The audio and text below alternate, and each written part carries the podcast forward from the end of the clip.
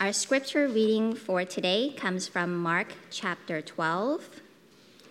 Uh, the scriptures from verses 1 through 17, but I will be reading starting verse 13.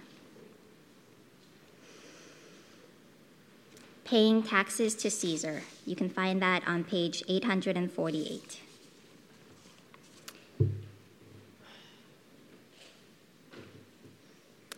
And they sent to him some of the Pharisees and some of the Herodians to trap him in his talk. And they came and said to him, Teacher, we know that you are true and do not care about anyone's opinion, for you are not swayed by appearances, but truly teach the way of God.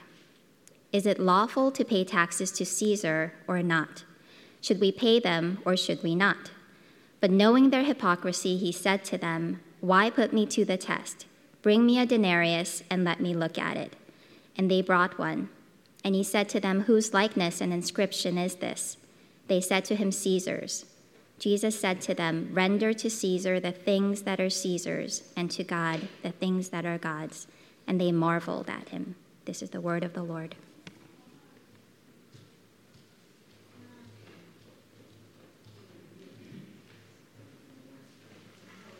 Good morning. Um, my kids are all in Lake Tahoe, my family, and I had to work. So here I am.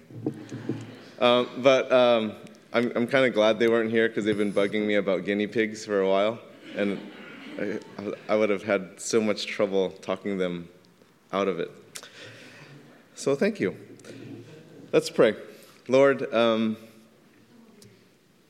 we love your word and we desire, God, for you to speak to your church. We ask, God, that this wouldn't be just a time of more information and knowledge, but there would be a deeper understanding that leads to more than just conviction, but it would lead us into a deeper knowledge and an imitation of you, Jesus. That our lives would be transformed, that we would be changed people by your power in Jesus' name. Amen. Uh, we're first going to take a look at the parable uh, Jesus told before moving into this trap that uh, he one just read for us that the Pharisees and Herodians set up for Jesus. And to understand this parable in verses 1 through 12, uh, we need to pay attention to verse 12, where it is written, For they perceived that he had told the parable against them. That pronoun them refers to the chief priests and the scribes who are found in Mark chapter 11, verse 18. They were seeking a way to destroy Jesus, and there was quite a procession when Jesus came into Jerusalem. Uh, he came in riding on a colt that had never been ridden. Uh, that is what royalty did. They rode on uh, a horse that never had been ridden before. People were putting robes and they were putting branches on the road for Jesus, escorting him into the city. People were shouting, Hosanna, meaning save us, as he made his way into Jerusalem. And this procession made the ruling council of the Jews uh, pretty nervous, pretty uneasy. Then, when Jesus gets into Jerusalem, he drives the people out of the temple who made it a den of robbers instead of a house of prayer. And then there's this fig tree story where he curses the fig tree, this symbol of the temple, symbolizing a fruitless, empty tree as a fruitless, empty religion or temple. And they just, he just made them angry and made them angrier and angrier, which leads to this question or led to this question of what authority do you have, Jesus? Who, who gave you this authority? Because they felt that they were the ones who were to give the authority. And so, this rabbi who comes from this family of ill repute, who comes from this education that is less than lacking, who comes from just hanging out with sinners all the time, who is this guy to just come in here and do the things that he's doing? And so they ask him that question about authority, and Jesus gives them a counter question which would have answered their question about authority if they were just honest about their answer. But rather than being honest, they answer, We don't know. We don't know about the baptism of John, whether it's uh, a divine thing or whether it's a man thing. We don't know. And the reason why they answer that way is because if they answer it's a divine thing, then that's the answer to their question. Then why aren't you listening to me? And if it's a man question, then hey, that's uh, John, he's a prophet. And the people would have been kind of upset at that sort of an answer. Now, then we Jesus goes, goes through this, and then it's, it's after these series of events that Jesus spoke this parable, and, and Jesus used this scenario within this parable that, were, that was pretty familiar to people in that day. Just as we are probably familiar with this sort of a parable today as well, because in the Bay Area, we are very familiar with people who don't live in the United States, but they own property here. Uh, many of you probably have bid against them in your latest home purchase. but same thing happened in Judea, same thing happened in Galilee. Large parcels of land were owned by non Jews, they were owned by non Palestinians. And, and so these absentee landowners, they would lease out their property for farming or, or raising livestock or making wine or various things. So, in the case of winemaking, a, a vineyard would be leased out to a tenant, and these tenants would pay rent to the landowner who lived far away in another country. And so oftentimes the, the payment was what the, the way that they made a payment wasn't necessarily money, but what was produced from the land. So if you owned an olive orchard, you would pay in olive oil. If you were ranching livestock, you would pay within that livestock. So if it's sheep, it's wool. If it's a vineyard, you'd pay in wine. If it's fruit trees, you'd pay in dried fruit. So you so so this idea of leasing out property was very well known, just as it is well known to us. People we send checks to elsewhere. And so here's that backstory to what we have today here in verses 1 through 12. So let's read verses 1 and 2. and he began to speak to them in parables. A man planted a vineyard and put a fence around it, and dug a pit for the winepress, and built a tower, and leased it to tenants, and went into another country. When the season came, he sent a servant to the tenants to get from them some of the fruit of the vineyard. And so, with this barter type of a payment, the, the landowner can't just collect monthly payments. They they might be in a period of sowing, a season of sowing, so there's nothing to offer as a payment. So the landowner collected payments at a proper season, the season of reaping. And so, and, and this was this time for the payment when the landowner sent a servant to collect this payment, but they didn't pay, and instead they did this. And they took him and beat him and sent him away empty handed. Now, not only was that illegal, unethical, this is also unscriptural, unbiblical.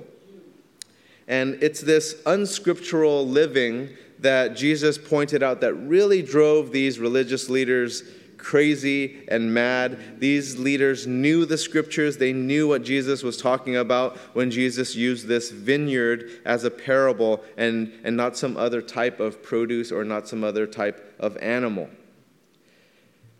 When Jesus used a vineyard in this parable, it wasn't about wine grapes. It was about the people of God. Let's take a look at Isaiah chapter 5, verse 7. This will give us more of a background of why Jesus used a vineyard in his parable. For the vineyard of the Lord of hosts is the house of Israel.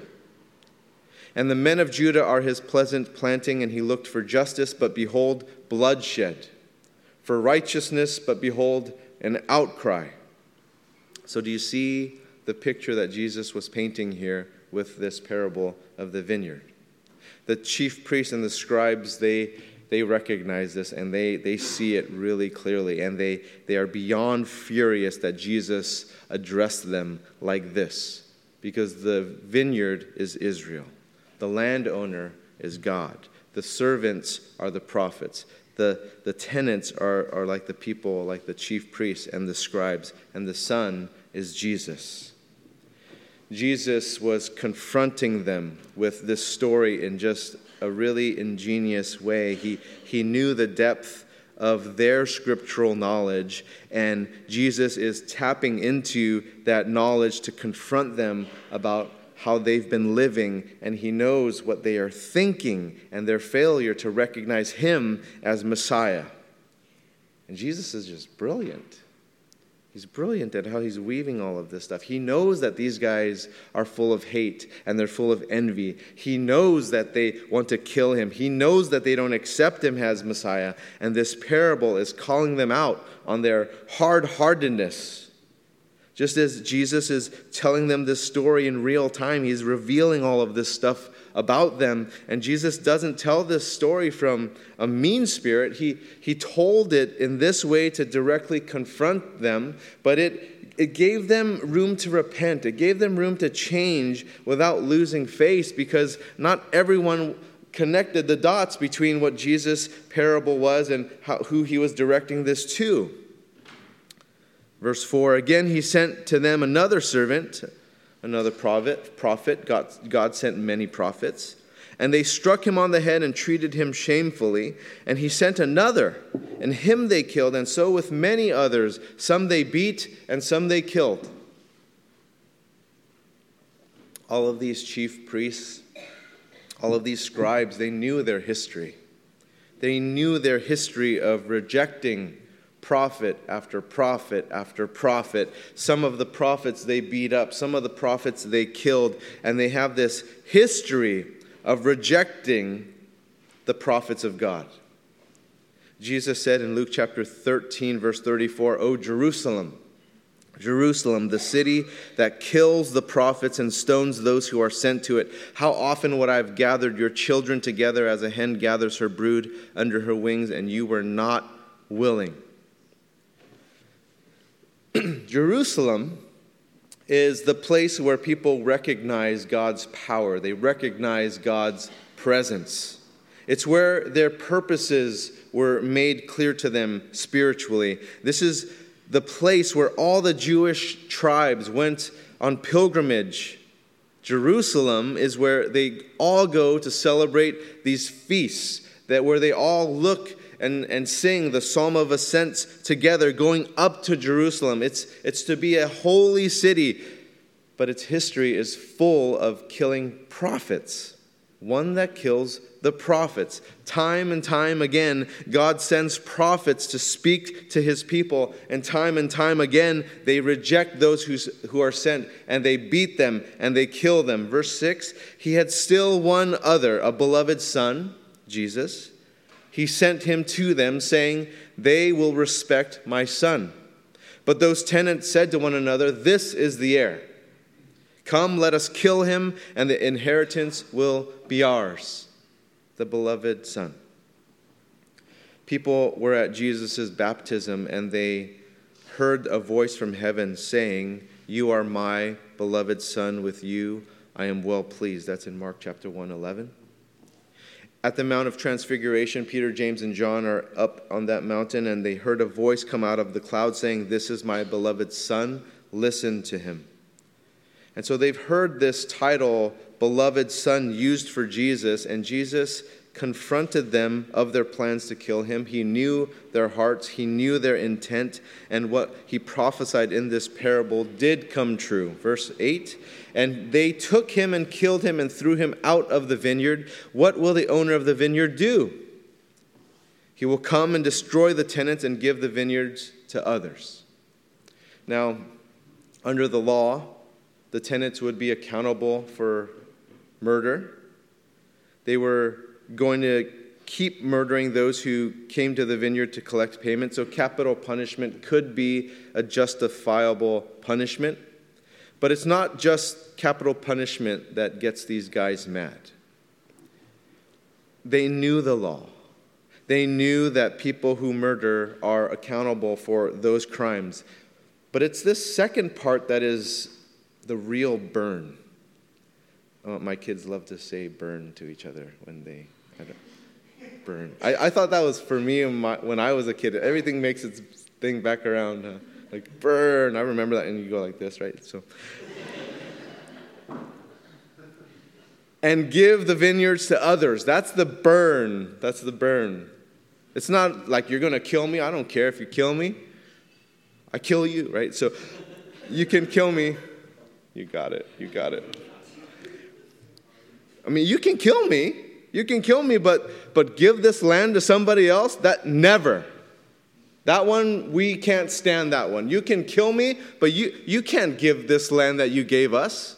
This land's promised to us by God, and it's seared into their minds the, the purpose and place that God gave them. It is an unthinkable thing that this land can be anybody else's except for them.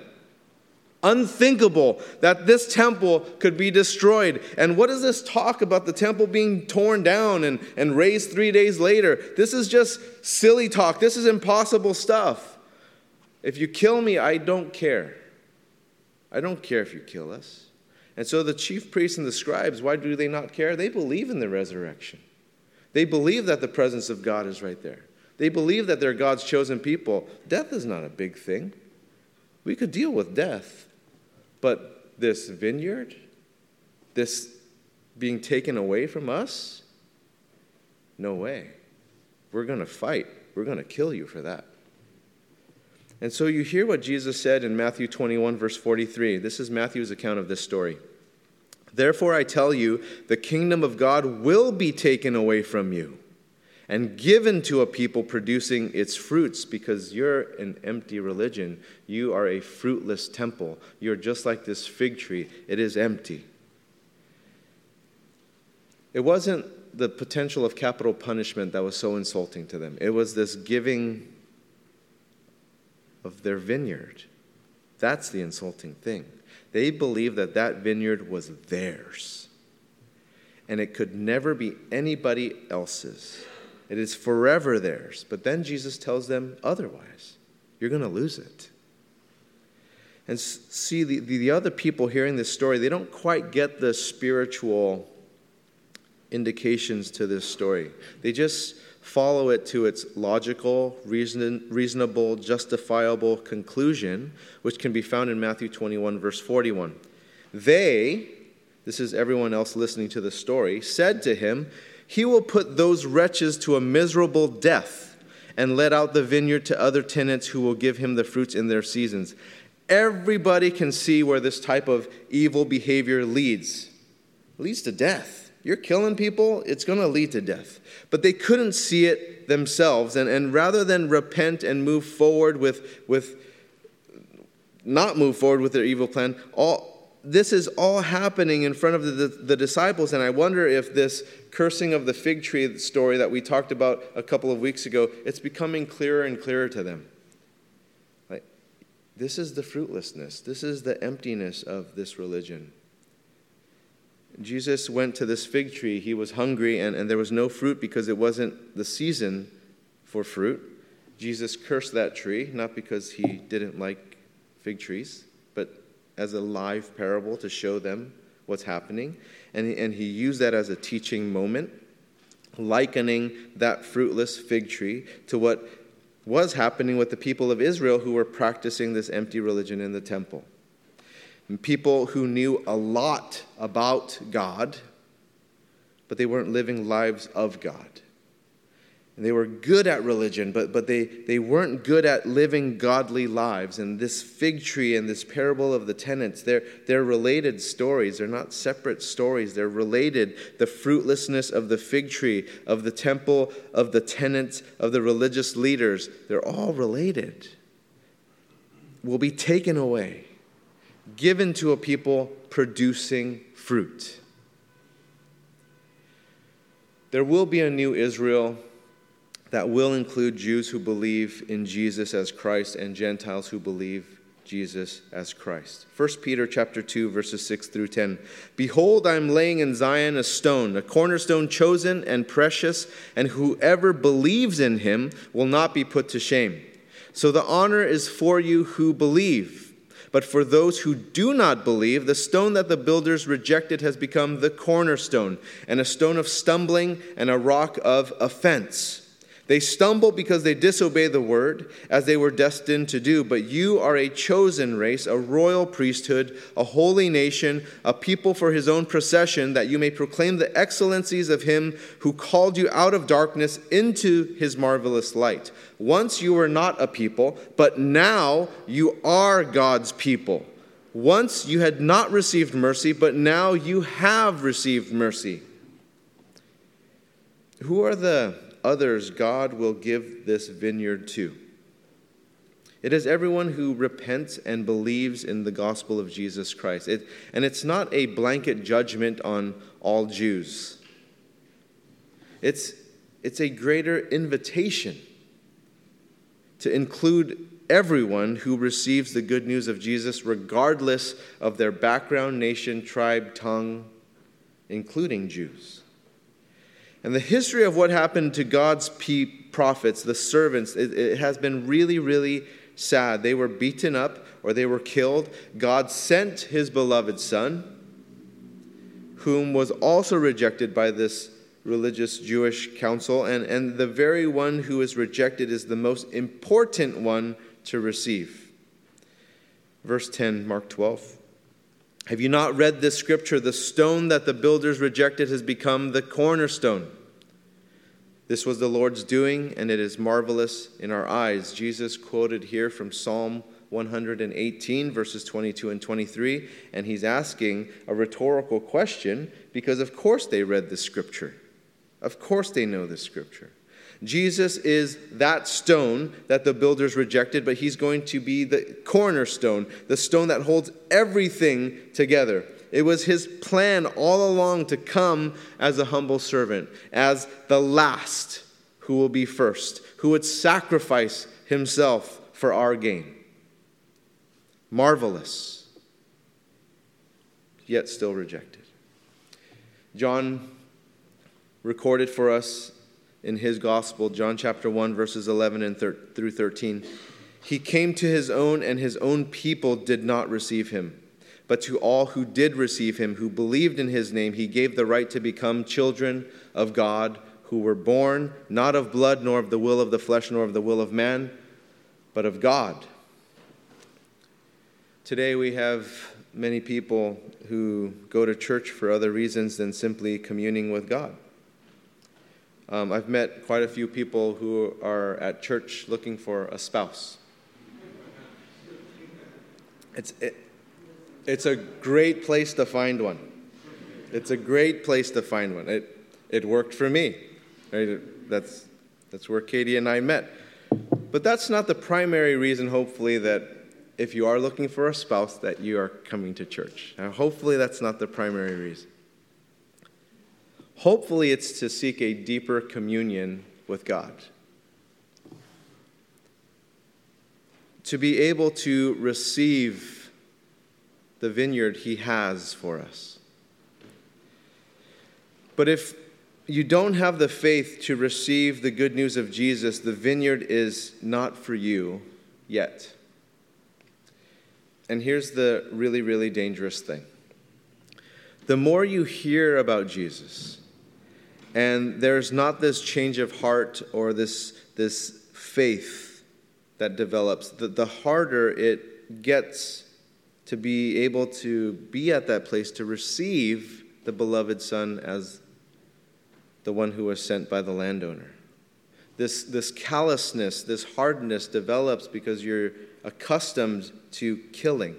You're accustomed to beating the prophet. You're accustomed to killing the prophet. That everything about you is now your own because you think that this vineyard, this kingdom that you are in, is yours. You think it is your kingdom. And that's a lie because the kingdom is not yours. Our, our next story about rendering the things to Caesar that are Caesar's, it will, it will prove this because we live here and not everything is our own because anything that is ours in this country, we, we had to pay taxes for, right? We, we, we had to pay. So we are under authority. We realize this. We realize that this is not our kingdom because we actually pay the taxes first, and then whatever's left, that's ours. Because they always get theirs. We never get ours and they never get theirs. It does not work like that. They always get theirs, and then we get what's left. And so these religious leaders, they were really hard-hearted toward Jesus, and they've, they've heard so much about Jesus and, and what he taught. And for a few, it led to repentance and acceptance, but most of them rejected Jesus. Verse 12, and they were seeking to arrest him, but feared the people, for they perceived that he had told the parable against them, so they left him and went away.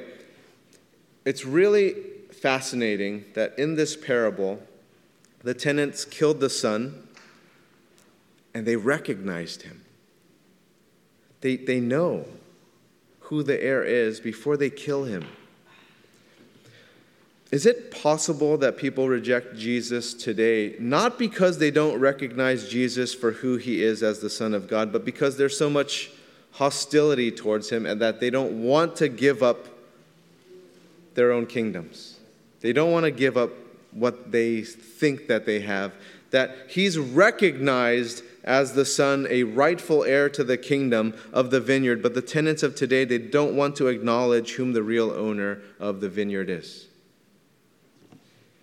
And rather than working with the son Jesus, what, what must be done to be in the vineyard? People want to kill him. They walk away from him. They, they challenge him. They reject him. Where are you this morning with Jesus? In the thoughts of is this vineyard really yours, or do you realize you're, you're in a landowner's vineyard? And so these guys walked away. They formed a new team to come against Jesus. This time it was the Pharisees and the Herodians who, who came to Jesus against Jesus to, to, to plot this plan to say, you know what, we're, we're going to ask him a question to pin him to pick a side, to pick a party. We're going to ask him a question where he's going to have to choose between loyalty to the Romans or loyalty to this extremist group, the Zealots, this religious group here. And so, this alliance between the Pharisees and the Herodians, it goes back to the early days of Jesus' ministry. It can be found in Mark chapter 3, verse 6. The Pharisees went out and immediately held counsel with the Herodians against him, how to destroy him. So, this is not any surprise here when we read verse 13 in Mark 12. And they sent to him some of the Pharisees and some of the Herodians to trap him in his talk. They've been partnering to come against Jesus for a while now, just as Psalm chapter 2, verse 2, where the psalmist wrote, And the rulers take counsel together against the Lord and against his anointed. The Herodians were threatened politically by Jesus, the Pharisees were threatened religiously, spiritually, socially, theologically, ethically, financially. So, so they both want to get rid of Jesus. Verse 14, and they came and said to him, Teacher, we know that you are true and do not care about anyone's opinions, for you are not swayed by appearances, but truly teach the way of God. Is it lawful to pay taxes to Caesar or not? Should we pay them or should we not? Now, they didn't ask this out of curiosity. They didn't ask this to learn or, or gain some deeper understanding. They asked this to trap Jesus with his answer. And, and you can tell by the close ended questions they asked, which, which started out with this kind of false flattery, thinking that, you know, this flattery could possibly move Jesus to just answer wrongly. And what they said about Jesus, they, they were, they were right. This, these were true statements, but, but their intent was to get rid of Jesus. It doesn't matter if he's thrown into jail by the Romans because he, he spoke against Caesar, or he's assassinated by the Zealots because he spoke in favor of Caesar's taxation. They just want him gone. So they don't care. What they failed to understand was that Jesus already had a zealot in his discipleship group by the name of, of Simon the you know Simon the Zealot, and they already he already had this tax collector in, in his group named Levi, also known as Matthew, in, in this discipleship group, and I'm sure that they had these lively discussions as Levi and uh, Simon were chatting about things that they, they probably got along really, really well. Like my daughters, they just like that.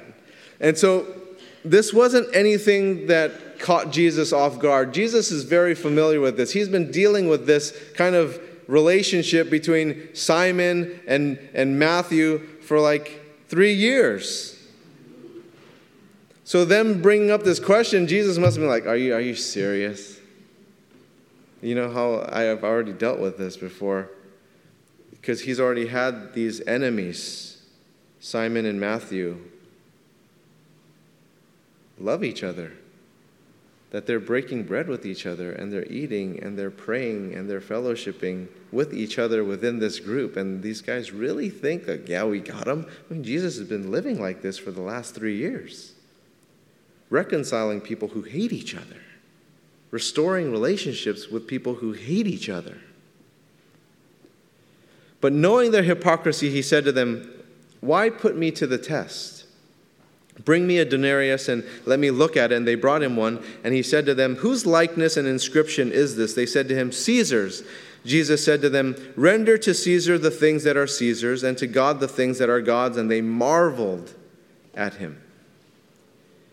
These guys were all hell bent of uh, in getting rid of Jesus. That they they straight up just lie before the governor Pilate in Luke chapter 23. Look at look at what they accuse Jesus of in, in light of Jesus' answers here in Mark 12. Luke 23, verse 2. We found this man misleading our nation and forbidding us to give tribute to Caesar. It's, it's a flat out lie even though they know breaking the Ten Commandments, you know, bearing false witness, they know that that's a commandment. They know thou shalt not murder is a commandment. They know about covetousness. They're wanting what Jesus had is breaking a commandment, yet they still present these things. So even with Jesus' brilliant answers, these guys will stop at nothing to get rid of G- Jesus, and they, they keep putting Jesus to the test, and Jesus asks, Why? Why did Jesus ask why? Well, when Jesus faced Satan's temptations in Mark chapter 4, he told the devil in Mark chapter 4, verse 7, You shall not put the Lord your God to the test. And yet, here it is again, it's happening again. So it makes me wonder is the devil the one using these guys to put Jesus to the test? Jesus goes along with this test and he, he asks for a denarius, which was the currency used to pay taxes to Rome. And on the denarius is this picture of Tiberius Caesar. We have a slide of this. And on the other side of that coin was this inscription that read Tiberius Caesar, son of the divine Augustus, great high priest. Because, you know, Augustus, Caesar Augustus, he claimed to be divine, he claimed to be God. Tiberius claimed to be the son of the divine, the son of this God Augustus. Now, for those of you who are tracking with what I'm saying, you, you catch how charged Jesus' language was about being the Son of God, about being the great high priest, because here is also Tiberius Caesar claiming the same things. Yet he's somebody of reputation, of power, of money, of all these different things that they were hoping for in a king. And yet here's Tiberius Caesar that has all of that stuff, yet he's the most oppressive, terrible ruler that is putting these guys in oppression. Yet they don't see this stuff. Do you really want a ruler like that? And so they asked these closed ended questions about paying taxes to Caesar, and Jesus said, Yeah, pay the tax. Pay it. And this must have gotten them so excited because they're like, you know, we got him. He said, pay the tax. And so these zealots and everyone who hates this Roman occupation, they're going to get Jesus for us. We don't have to worry about this anymore. But then what does he say? Render to Caesar the things that are Caesar's and the things to God that, the, that are God's. And so this denarius has Caesar's face on it. And the Romans minted the coins, and the, and the Romans have done some things with your tax money, like they built the Roman roads and they provide this security and military and all this stuff. So, yeah, pay, pay to Caesar what Caesar. They're providing you these services, they provide you these roads, they, they provide you this military protection and all this stuff. Yeah, pay it. But on your lives, there's this imprint of God. God who made you, God who has done everything meaningful in your life for you. And so you pay to God what is God's. The taxes of Rome, they're paid through their currency, the face of Caesar's right on that. Those taxes are required to be paid anywhere within the Roman Empire, anywhere where the Roman Empire has dominion. Within the kingdom of God, though, what is required is the repentance of sin. The, the things that have separated us from God require a repentance of, a change of, and, and faith in Jesus to restore our heavenly citizenship and communion to Almighty God. We do have responsibility to our respective state and an ultimate responsibility to the kingdom of God. Now, some people disregard what is happening in our earthly kingdoms, and that is not a biblical thing. we have a responsibility to our earthly kingdoms. And then there are others who are, are disregarding of the kingdom of God and they are just about the earthly kingdoms, which is also not a responsible way for us to live. We have responsibilities to tend to both earthly kingdoms and heavenly kingdoms. It is not an either or proposition, it is a both and. And so, that being said, we don't render to God what is Caesar's. And so, one such thing is taxes. We, we pay them. It's our, it's our states. And so, of course, God will do what he does with such taxes. He's sovereign, but we still pay them. We are still responsible for our earthly kingdoms. And we are not to render to Caesar what is rightfully God's. What is that? One such thing is worship. We don't worship our political systems. We don't worship our ideologies. We don't worship our political parties. Worship is God's alone. And when Jesus answered like this, they, they, they marveled. When Jesus told the parable against them, they left and they went away. And, and here they marvel when he shares about paying to Caesar what is Caesar. And so, what's fascinating, fascinating is that in this marveling, they don't repent, they don't change, they just marvel. See, Jesus is not looking for admirers of him. Admirers aren't transformed into Christ likeness, followers are. People can marvel at God all they want for everything that He's done, but they're no closer to God than those who just leave and walk away. Some closing questions for us just to ponder as we enter into a time of communion and enter into a time of worship. Are any of us putting Jesus to the test? And if we are, why? Why are we doing that? Are we too biased towards earthly kingdoms or heavenly kingdoms, and we're not responsible for both? This is something that does concern me about the church. Uh, there's such a strong bent for us about social justice. What concerns me about the church is we've gone so far into serving the earthly kingdoms and what that means and, and siding with political parties and making these kind of claims on earthly terms and doing these things, leaving God out of it. There's also another side of it, too, where I think there are less people who struggle with this in our context here in our church and in the Bay Area. I think we struggle more with tending to the earthly kingdoms and forgetting about God. But there's also a minority here that is so heavenly minded that there are no earthly good. That all they think about is God and prayer and worship and coming to church and doing all these things, but then you don't clothe the naked, you don't feed the hungry, What's up with that? We need Jesus to direct us to do both, not just to marvel at him, but to follow him. Let's pray. Lord, I do lift up our congregation, God, and ask that in any way that we have misrepresented who you are, that you would forgive us and that you would change us. I pray, God, that you would speak to individuals in our church about where they stand with things, about being too heavily kingdom minded and no earthly good, or too earthly minded that they don't have their sights on you. And so, God, would you show us, would you give us the wisdom to navigate these things that are in front of us? May we realize that you do have this wonderful gift of a vineyard for us. But we too can have it taken away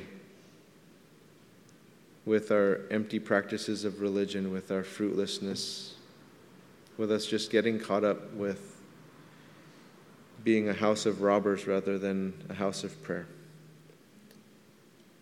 In Jesus' name, amen.